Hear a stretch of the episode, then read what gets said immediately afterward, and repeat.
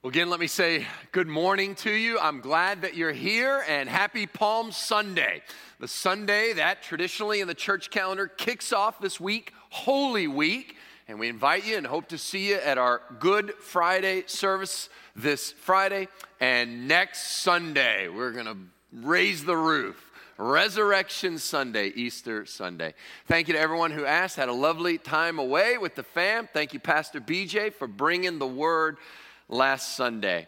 We're going to continue in our series, Sermon on the Mount. You know, I overheard a college student, you've probably heard this one before, looking at, uh, looking at his buddy right around this time, and finals are coming up. You know, so close, so close to the end of the semester. We're getting there. And college student thinks, ref- reflects, and says, You know, college would be awesome if it weren't for the classes. It's really true, right? Can you imagine a store owner? Man, this job would be easier if it weren't for customers, right?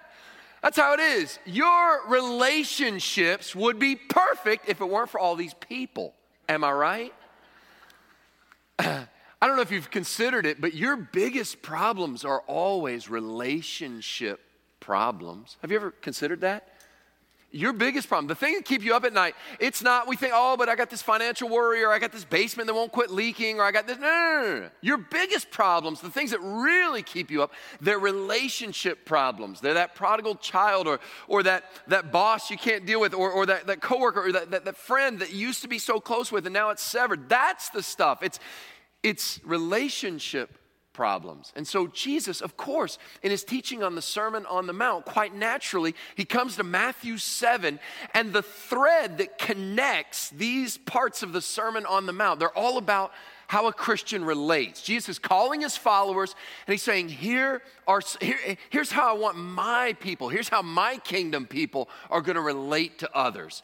And so there's these kind of four sections and they build, the first three build to the fourth. I'll go ahead and give them to you now so you can see where we're going. The common thread is relationships. First, how a Christian relates to other Christians. Second, how a Christian relates to people who are being utterly unreasonable. They don't, they don't want to reason. Then, third, how a Christian relates to the source of all good things, the Father. And he ties it all together with how a Christian relates to everyone. Got it? So we'll, we'll put these back up here as we go along, but that'll be the guiding outline. So let's get started. Matthew chapter 7, verse 1, and we're going to start with how a Christian relates to other Christians. It is perhaps one of the most famous things Jesus ever said. Going back through the Sermon on the Mount, it, has it struck you how much of common English parlance uh, comes straight out of the Sermon on the Mount? Like, there's so much in here that we get because Jesus said it. Like, uh, don't toot your own horn. That's Matthew 6, right? Don't sound a trumpet when you do your giving. Well, this one, this one's everywhere. You see this everywhere. You hear this all the time. Jesus said it, perhaps one of the most famous things he said. Verse 1. You know it? Judge not, that ye be not judged. There it is. The title of my sermon is Judge Not, that you be not judged. I don't want to hear how you rate this sermon. Judge not. Look, this is a command. What does it mean? Boy, you talk about you talk about a verse that so often gets ripped out of context and applied conveniently. This is it. We make judgments all the time. We're expected to make judgments. No one has ever said to me, sports, politics, whatever. You're expected to make. Can you imagine two guys talking? One of them says, We'd have beat Georgia if we could have run the ball. And somebody says, Hey, judge not, that ye be not judged. Like, what are you talking about? I'm just giving my advice on how to run a football team. Exactly. Judge not, that you be not judged. Like, nobody does that, right? But when you bring out a moral category, whoo, suddenly, judge not, that ye be not judged. So there's confusion. Are, are we to never make judgments? Is that, no. That, This verse does not mean we're never to be discerning, we're never to make any judgments. That doesn't pass the scripture test, and it doesn't pass the common sense test. What do I mean when I say it doesn't pass the scripture test? Well, just a few books away in John 7, Jesus is teaching, and he tells his hearers to judge rightly. Use your brains, use discernment. In John 7, verse 24, Jesus says, Do not judge by appearances, but judge with right judgment. So he commands his people here do not judge that you be not judged. He doesn't mean never make a discerning judgment call because he literally commands in three gospels from now, he commands his followers a, a, a judge with right judgment. Later in the New Testament, the Bible warns against false prophets. So he doesn't mean never discern anything. I mean, there's literally a book in the Bible called Judges, right? So when I say it doesn't pass the scripture test, to say, well, this verse must mean we're never to make any moral discernment about anything. No, it doesn't mean that. It doesn't, it doesn't pass the common sense test. Does that mean there can never be another? Okay, students, you go back to school this week, you've had a week of spring break, try this one out. Can a teacher no longer grade your essay? Can you imagine? You get your math test back and you failed. Can you imagine? Try this, see how it works. Raise your hand. Yes. I know you say I failed this test, but I got one thing to say to you judge not, lest you be not judged. You let me, know, don't really do that, okay? You let me know how that works out. Can a cop not pull you over if you're driving on the wrong side of the road? You're on the wrong side of the road, pulls you over. Hey, officer, judge not, lest you be not judged. You see my point. It doesn't pass the common sense test. So when he says do not judge, what does he mean here? He's saying don't have a harsh, critical spirit of condemnation. That's what's being outlawed. A censorious spirit. I was reading in a book, and they said one of the ways you know you're growing as a Christian, you're becoming more mature, is you have less and less of a censorious spirit. And I was like, wow, I wonder if that's true for me. I guess it depends on what on earth the word censorious means. so I looked it up in a dictionary. That's a book before there was Google. And I found censorious spirit means severely critical of others. That's what Jesus is forbidding. He's saying, no, no, no, my followers are not going to be censorious. They're not going to forbid others. You, you, might say it this way to, to ju- when you judge me, what you're doing is you're sizing me up and writing me off. So when Jesus says, do not judge, he says, don't size me up and write me off. Don't size me up and write me off. Often we size somebody up on a lot of external appearances. We don't know the whole story, and then we write them off. That's condemnation, writing someone off, saying they're beyond the pale. That's what he's forbidding. And that's why it strikes me, it's interesting. This judge not, lest you be not judged, has been taken up in popular parlance. And I, I see this on uh, t shirts, I've seen this on slogans, I've heard people say it, right? Occasionally there's some tattoos that say this. And, and, and, and, and the phrase is this only God can judge me. Only God can judge me. And on the one hand, that's, that strikes me as a little odd. On the other hand, I think they got the right sentiment. It strikes me a little odd because it's like, hey, only God can judge me. I'm like, and that's comforting to you? Like, how does that in any way, that's like saying only death can kill me. Yeah, uh, that's true. Right? So it's odd, but I will say this I will say this. I, I, think the sentiment, I think what somebody's trying to say when they say only God can judge me is this hey, you don't know my whole story. You don't know what I've been through. So don't just size me up and write me off. And if that's what they mean when they say that, that's pretty close to what Jesus is saying. Only God knows the whole story, only God knows the truth. And so, in a sense, they're right. Only God can judge. Well, what they mean is don't size me up, don't write me off. And that's what Jesus is forbidding. He's forbidding condemnation. One of the most freeing turning points in your life is when you get out of the condemnation game altogether. When, as a Christian, you decide that you will no longer give out condemnation and you won't really receive it either, you're just out of the condemnation game. You don't do condemning. In Romans 8, it says, uh, There is therefore now no condemnation to those who are in Christ Jesus. We don't give it, we don't receive it.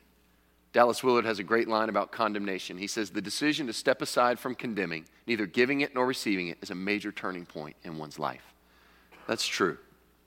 That's one way Christians can be so different from the world. We don't do condemnation, we don't receive condemnation. Because when you condemn others, there's always a little bit of self righteousness, right? Well, I'm, I'm glad I'm not like that, or I would never do that, or I don't see how anyone could do that. You see how we distance ourselves from others as if we're above it. But a Christian response would be to say, But for the grace of God, there go I. See? So getting out of the judging others game is freedom. But still, there's a lot of confusion around this. I mean, again, it doesn't mean you can never have a discerning thought. It just means consider the standards to which you hold other people. It's, there's still a lot of confusion, so Jesus further clarifies. He goes on to further clarify. Verse 2 For the judgment, for with the judgment you pronounce, you will be judged, and with the measure you use, it will be measured to you. Ah. So it seems like what Jesus is saying here is you might say, is that there are two scales. And how do you want to be measured? How do you measure others? Which, which set of scales do you use for others?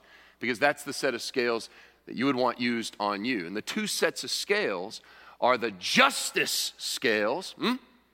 Justice, the standard, man, truth, law, the justice scales, and the mercy scales. the mercy scales, lots of, lots of grace in the mercy scale, right? Takes a lot to tip that scale. There's a lot of excuses made, there's a lot of allowances made. So, is it the justice scale? Which measurement do you want to use? Will you use the justice scale or the mercy scale? Let me ask you, which do you tend to use? Which do you prefer? It's a tricky question because it, it depends, right? It depends. Do you find, are you like me? It depends. Let me see if I can illustrate it this way. You don't have to answer out loud, you certainly can. Feel free to. Um, but uh, uh, let's illustrate it like this Should Alabama state troopers, you guys been driving on the highways lately, right? Should Alabama state troopers enforce traffic rules more or less right now? Should state troopers be more, should, should there be more justice scales or should there be more mercy? It, de- it depends, doesn't it? It depends. Because there's nothing more satisfying than when some wild person flies around you at 100 miles an hour and they're cutting in and out of traffic. I ask you, is there anything more satisfying a few miles later you see them pulled over? You're like, why? Justice! We love the justice. These troopers need to crack down, and we all love the justice scale. Until what? Until those blue lights are flashing behind you. And then what are you thinking? Mercy. the troopers need to be filled with mercy. Does everybody understand my point? It's interesting. Jesus says that if you want the if you want the justice scales, careful now. If you're going to use the justice scales, then when those blue lights are behind you, justice is just that, just. So maybe, maybe consider the mercy scales. Don't, don't have two sets of scales. Think about it. Which set of scales are you going to use for other people? We talked about state troopers. You know, I know sports are big down here, big, big deal down here. Let's, uh, let's talk about referees. Okay, let's don't. Let's. Should refs call the game? Some of you watching March Madness, you know, I'm talking about basketball. Should refs call the game more tightly blow the whistle, stripes? Or should they just let it go? It depends. I have observed that at a second grade basketball game, if our side gets fouled, then the stands are up and blow the whistle. That's a foul. We want the justice scales. But on the other end of the court, when our player does the fouling, it, it doesn't matter what. They could punch somebody, they could stand over them, they could stab them with a prison shiv. It, like, then as all this is going on, there's blood going everywhere. My, they stand, cry, cry out, "Oh, let them play, ref, let them play." Eh? What's going on here? Well, it seems there's two sets of scales. And Jesus is saying, why don't you throw away the justice scales for a minute? And when you judge others, with the judgment you pronounce, you will be judged. And with the measure you use, it will be measured to you. And ironically, in saying that, if you're merciful to others, that's actually just fair. The standards you're holding others to, you be held to. Uh, uh, Francis Schaeffer gives this incredible illustration uh, uh to, he, he, was using it, I think, as an, uh, uh, sort of an apologetic technique to a secular culture. And he's saying, well, what about people who don't, you're going to say they're going to be judged by God? What about people who didn't know God's standards? What about people who don't know the Ten Commandments or something like that? And, and you could go a lot of different, there's a lot of ways to answer that objection. But to me, one of the most clever is Francis Schaeffer, who says, okay, well, imagine you stand before God and God allows that, okay, you didn't, you didn't know my standards, you didn't know the Ten Commandments, and so, you know, w- what if? I don't think this is the right. Schaeffer doesn't say this is how it's going to happen. He's saying, imagine with me, what if God says, well, okay, then to be fair, I won't judge you on my standards. Look around your neck.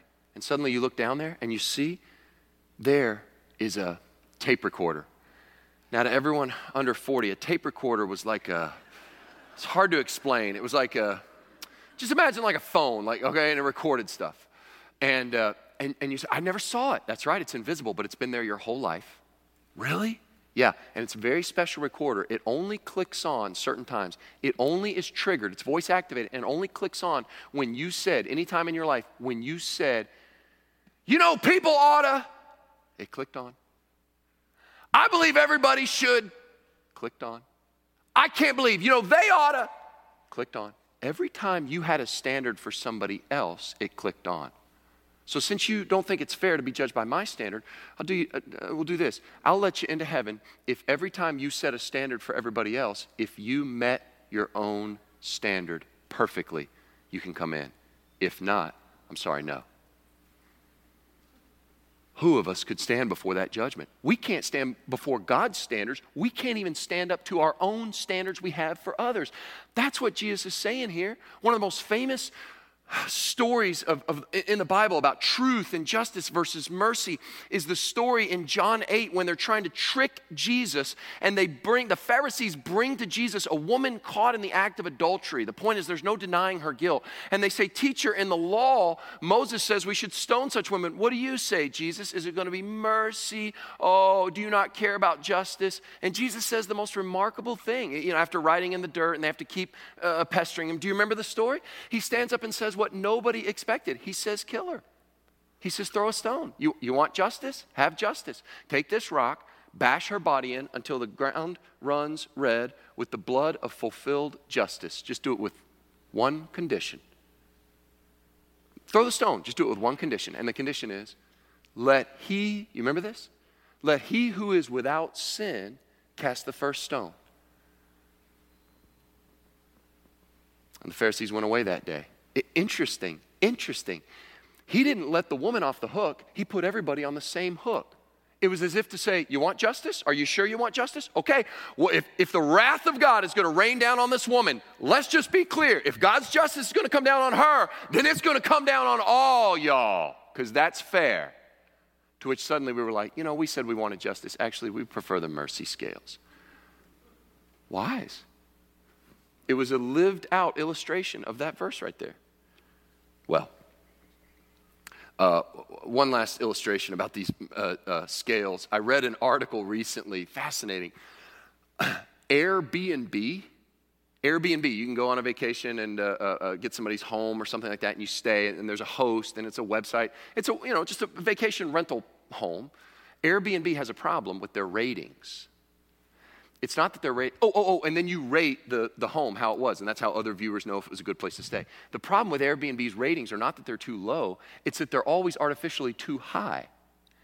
Five stars almost every time. Five stars. That means the same thing that could be like this beautiful villa by the sea in the, you know, the Ritz Carlton of Airbnbs gets a five star, but so do like this sort of run as place in a rundown, crummy neighborhood, it gets five stars. And Airbnb's trying to sort this out. Why do they? Everybody's giving. them, It's not helpful anymore because nobody can really discern.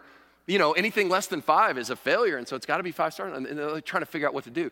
And the writers of the article figured out what, what they assume what's happening is why are these ratings? Why does everybody? I mean, there was a, a brick thrown through the window and a couple false fire alarms, but that's okay, five stars. Why do users keep doing this? And the answer is not only does the guest rate the host, but on Airbnb, the host also rates how did you do as a guest? One to five stars. And suddenly, when people realize they're going to be rated, suddenly they're like five stars for everybody. because they realize wait a minute, the measurement which with I use to measure, that's the measurement I'm going to be measured with. Well, it's not, it's not just unmerciful to use the, the justice scales on everybody all the time. It's also hypocritical. Keep reading. Verse 3 Why do you see the speck that's in your brother's eye, but do not notice the log, another translation, the beam, right, that's in your own eye. Or how can you say to your brother, let me take that speck out of your eye when there's a log in your own eye, you hypocrite. Now, Jesus is using humor to make a serious point. Look, a little speck of sawdust or a splinter of wood in your eye is a problem. Fair? Nobody wants a little splinter of wood in their eye. A splinter is not easy to live with. Jesus was a carpenter, he would have understood this. No doubt this happened to Jesus as a boy. A splinter would come up. You want, yeah, think about it. You want, that'd be great to have someone help you remove it.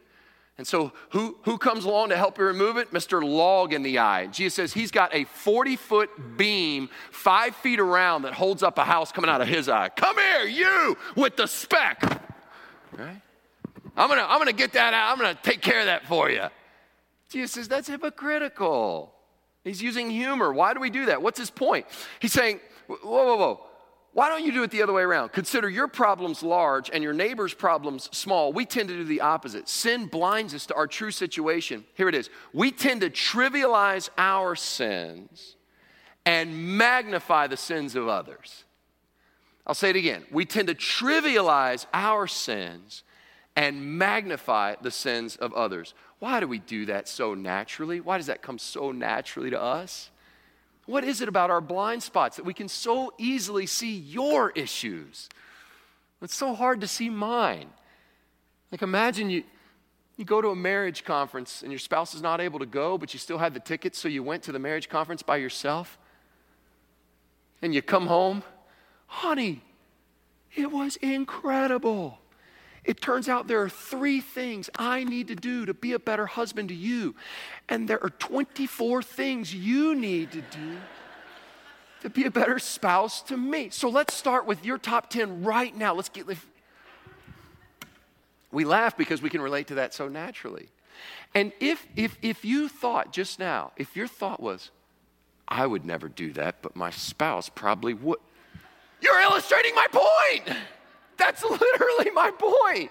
We can't see our own stuff. We see, we trivialize our sins, we magnify the sins of others. And Jesus says, let's don't do that. Let's do that the other way around. Let's make our sins seem painfully large to us while our neighbors seem small. How do you start to do that? Well, one way is you know how when you mess up, there's always more to the story? You know how when you make a mistake, it's like, yeah, but you got to understand, there was a reason. You, th- th- th- there's some complicated stuff going on that you don't understand. Exactly. Let's just start there. For everybody who's sinned against us, let's at least allow for the fact that, that th- though they may have sinned, and though Jesus certainly would, would, would, would not want us to enable uh, someone to sin against us, no question there. Uh, but I think what he's saying here is let's allow that there may have been some complicated things going on behind the scenes that I wouldn't understand. In other words, the same grace we extend to ourselves, Jesus says, can we extend that grace to others? In fact, at that point, that's not even grace. That's just fairness. That's common human decency. That's just fairness. To not do that is hypocrisy. And here's why. Here, this is the amazing thing. This to me is the most surprising of all. And this kind of rounds out the judge not, lest you be not judged. He actually, Jesus actually wants you to help your brother out uh, uh, several commentators pointed this out. I'd never really thought about it. The point, a lot of people are like, judge not, lest you be not judged. You got a big old log in your eye. Don't be looking at a speck in somebody else's eye. That's not where Jesus finishes. He finishes with, you need to be able to help see your brother clearly to help that, to help him. Uh, he wants you to help your brother out. Look, look, at the verse. Look at verse 5. He just wants you to do it in a very particular way. Uh, one commentator, I love it, he called this chapter the loving art of speck removal. He's like, speck removal's a thing. He look, look, look. You hypocrite. First, take the log out of your own eye. And that's where a lot of people think it ends, right? Don't be worried about others. You got your own stuff. Yeah, but worry about others because you love them. First, take the log out of your own eye, and then you will see clearly to take the speck out of your brother's eye. You'll have the proper perspective. You'll see clearly. This is incredibly practical advice. You can begin doing this today. You can begin doing this in your Sunday school class, on, on, the ride home, at a restaurant. You can take Jesus' words and the Sermon on the Mount and literally change the way your day to day life works. This is incredibly practical. What's he saying? Remember, the eye, think about it. The eye is a very sensitive organ, isn't it? The minute you touch it, it closes up. Jesus says that's how people are. Can you imagine? I've, I've got this. I've got this speck in my eye, but my eye, and it's already starting to water. It's turning red, but it's a sensitive organ. Can you imagine? Here, come here, start digging around in here. No, I need you to do it with tenderness. And if I see somebody a mile away with a beam coming out, hey, you, I'm coming for your eyeball. Like, whoa, no, right? Right? But somebody who has dealt with their own stuff will, for one thing, they'll understand the pain They'll understand how sensitive, and they'll deal with me with humility. In fact, that's exactly who I want helping point out things in my life that don't belong. I want somebody who's got some gentleness, who's not censorious. They're not severely critical of me, they're not harsh.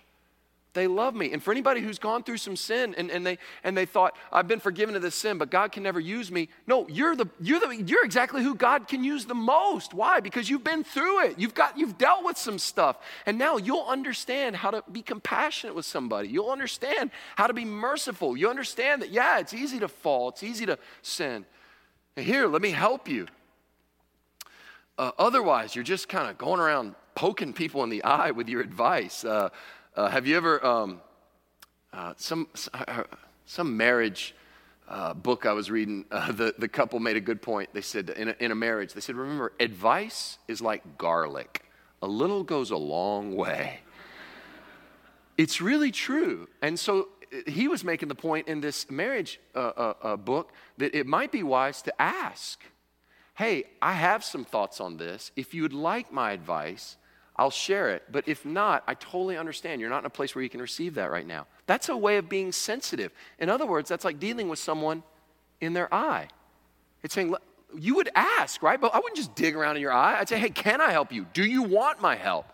And the same thing with advice, there'd be a kind of tenderness there. Oh, listen, that is so practical when you start to think that way. You think, wait, wait, wait, wait humility before I ever can help somebody else out. I got to be able to see clearly. I got to see myself before I would ever say, How could I? I would never do that, or How could those people do that? No, no, no, no, no. Whoa, I've got, I've got planks in my own eye that need to come. Then I can help with others. There's a, a song that illustrates this. I can see clearly now, the plank is gone. It's very helpful. Gospel music. So let's sum this up. In other words, what the passage is saying is this when someone judges me, I want them to take into account all of me.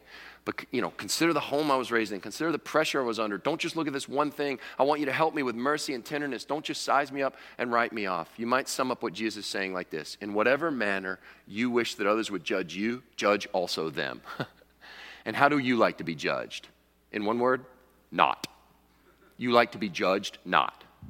Then judge not, that you be not judged. In the same manner you wish others would judge you, judge also them. Well, in the brief time remaining, I want to walk through these others. Once, once you get the hang of this, I think we can move through these uh, uh a little more quickly. How, number one was how a Christian relates to, because uh, some of you have not forgotten, I had four points up there. these others won't be the same length. Number one, how a Christian relates to other Christians. Number two is how a Christian relates to internet trolls. I put unreasonable, but it means the same thing. This is when somebody is not willing to be reasoned with. They're not listening to reason. They're an internet troll. And it is amazing to me how many Christians will continue to offer their pearls of advice. And I'm like, whoa, don't feed the troll. Right? How a Christian relates to unreasonable, Jesus says it this way, verse 6. Do not give to dog, do not give dogs what is holy, and do not throw your pearls before pigs, lest they trample them underfoot and turn to attack you. Now, what on earth is he saying here? Is he calling people dogs and pigs? No. He's saying there are times when people are so hostile to the gospel. They have switched off the thing that makes them human. That's compassion, empathy, and reason. They're so hostile to the gospel. They're so hostile to your, your pearls of wisdom that they are no longer acting like humans. They're now acting like beasts. And he picks two animals, one of which may make sense to us, one of which does not make sense in our modern culture. When he says, Don't give to dogs what is holy, I'm so sorry. No offense to all you dog lovers. He's not describing your dear Fifi. Dogs in Jesus' day were scavengers. Think jackals, ferocious and greedy. The most modern uh, uh, parallel I can think of is coyotes. He's saying, Would you go up to Huntsville and have a really expensive steakhouse? And right as your steak is served, say, Excuse me, before I even dive into the first bite, will you take the very best prime cut of this filet and will you box it up? And then I'll enjoy the leftovers. Yes, that's very odd. Why? Because when I get home, I want to throw this behind my fence for the coyotes that wander through my yard at night. Most people want to do something else to coyotes that wander through there, right? You wouldn't take what's, what's set apart, you wouldn't take this good stuff and give it to coyotes.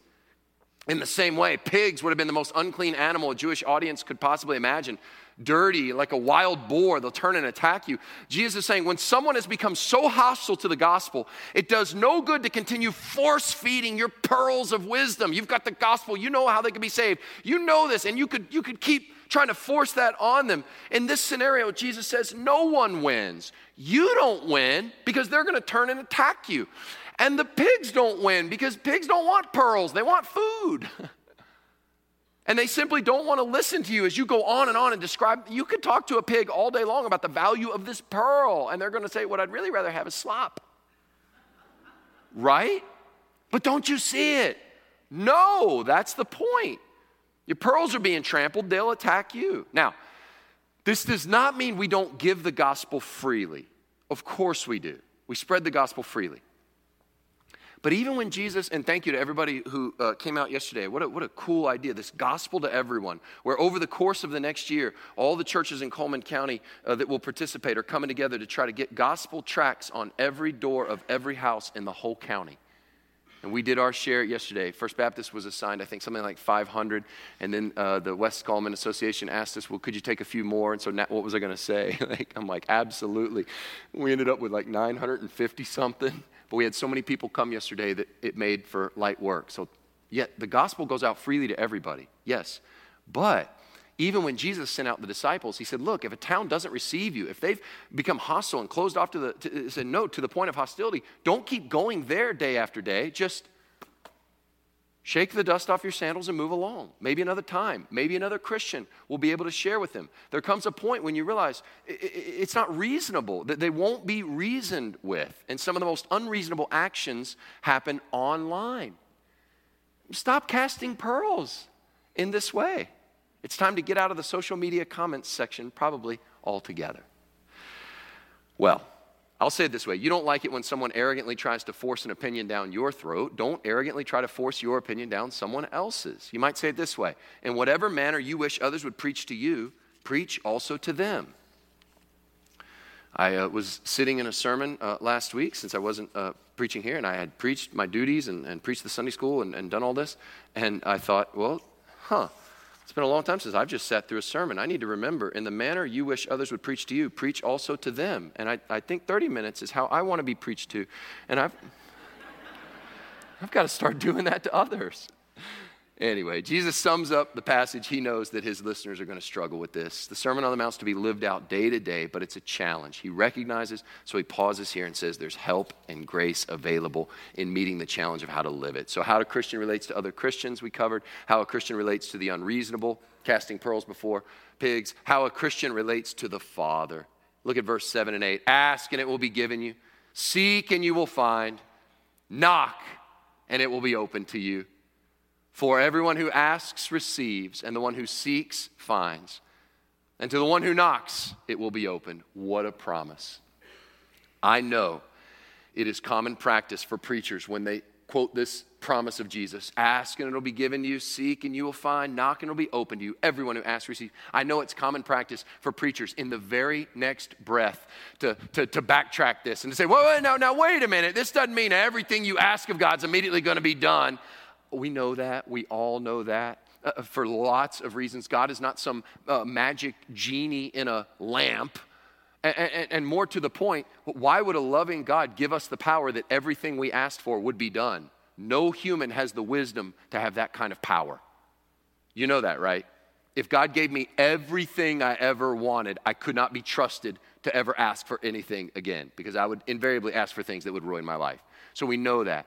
But I think the larger problem with this passage is not that Christians will abuse it. Of course, it could be abused. I think the larger problem is that, at least in my ministry, people do not take advantage of this promise enough. To tone down, what a shame to tone down one of the most sparkling and generous sets of promises anywhere in the Bible.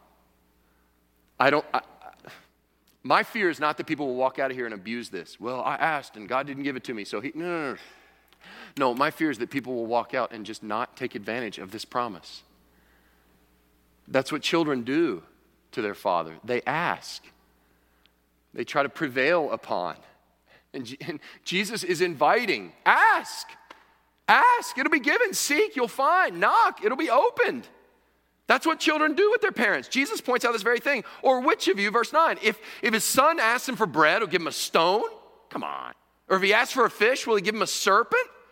What? It has scales? Close enough. No. No, if you then, who are evil, there's sort of a, a, sideways theological comment. If you then, who are evil, know how to give good gifts to your children, how much more will your, will your Father who's in heaven give good things to those who ask Him? I wonder if our refusal to just ask God for what we need leaves God sad or puzzled. Why aren't His children telling them how life's going? Talk to Him, go to Him in prayer. Of course, God's generosity could be abused, I suppose. But I think the larger problem is we're not treating God as a father who cares. Let him know how things are going for you today. When was the last time you asked him for what you really wanted? Not just for what you're supposed to ask for. Ask and search, seek, knock, see what happens. Expect some surprises along the way, but don't ever expect God will let you down. This is that argument from the lesser to the greater. If you if you humans can get this right, how much more? I don't mind my kids asking for stuff, by the way. I really don't.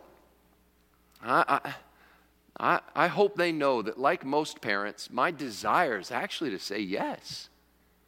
But all I ask is that if I say no or wait, they'll trust me that I know what's best for them. That's all I ask. My desire is to say yes, probably more often than they realize. But all I ask is if I have to say no or wait, all I ask is my children will trust me on that. That's all God asks of his children. How, you might sum it up like this However, you wish your kids would ask you for stuff, that's how you're to ask your heavenly Father. Go to him. Well, maybe you've noticed a pattern. In the manner you wish others would judge you, judge also them. However, you want people to cast their good news before you, you cast it before them. However, you wish your kids would ask you for stuff, that's how you're to ask your heavenly Father. And he sums it all up. Verse 12, the summary, how a Christian relates to everyone. We, the most, probably the most famous line, even more so than Judge Not, the heart of the Old Testament in one verse. So, whatever you wish that others would do to you, do also to them. For this is the law and the prophets. And there we've reached the golden rule. You've heard this? The golden rule. Most widely cited and widely abused verse in all of Scripture. The adult twist on the golden rule, of course, is well, whoever has the gold gets to make the rules. That's not it. The child's version is do one to others before they can do one to you. also wrong. But a proper understanding of the golden rule acknowledges it begins with that therefore. In my translation, it's so, but the same word could be therefore. He's been building, therefore. With our brothers, we should offer help, not judgment. We should try not, uh, don't try to force the gospel down the throat of someone who won't listen or reason. Pray with confidence, knowing he'll hears us, knowing He hears us. Therefore, Jesus is saying, follow my teachings, and you will fulfill the law and the prophets. Musicians are going to come and lead us in a time of response. What, what would it do? What would it do as you unpack that application at school tomorrow? Whatever you wish others would do for you, you do also to them. You go out of your way. You show radical love to others. At the ball game, in, the, in car line, in elementary school car line pickup, what would the golden rule do? At the office, in your marriage, in your home. You know, all this about not judging others, not being censorious, getting out of the condemnation game altogether. Boy, those are the most relaxed. They seem to be stress free. Those are the Christians you want to emulate. They're not, they don't, they're not out to tear you down. They're not out to tear anybody down. They don't give condemnation. They don't really receive it. It rolls off them. Boy, they've got a handle on this. How's that possible? Jesus said, Judge not, lest you be judged. It's interesting, isn't it, that the one who said, Judge not, lest you be judged, was in fact the one who was judged in our place. He allowed himself to be judged in our place and for our salvation. Now, you'll hear more about this on Good Friday. I hope to see you there. But let me just close with this thought. I brought up the woman, the Pharisees were trying to trap Jesus with the woman caught in adultery in John 8. He asked her a very interesting question. After the Pharisees dropped their rocks and walked off, Jesus asked the woman, uh, Ma'am, is there no one here to condemn you? And she answers, No one, my Lord. And he says, Neither do I condemn you. Go your way and sin no more. What's interesting in that question is Is there no one here to condemn you? Jesus said the only condition was the one without sin could throw the first stone. And so she looks around, she goes, Well, nobody's without sin. But she's wrong, isn't she? There is one without sin. There's literally one person who could throw that stone. And it was the one staring her in the face. The only one who could have thrown a stone that day chose not to. So the mercy scales were used. But you say, but there's got to be justice. You can talk about mercy all you want. Where's the justice? I mean, the fact is, the law of Moses hasn't changed. And there, where is the wrath? Well, that you don't get for chapters later. But I'll go ahead and tell you the, the wrath of God did fall. And the ground did run red with the blood of fulfilled justice, but not her blood. And it wouldn't be her body that was crushed. That wrath would be diverted and fell across the back of the sinless, spotless Lamb of God, Jesus, who died in her place and for her salvation so that she could go her way and sin no more.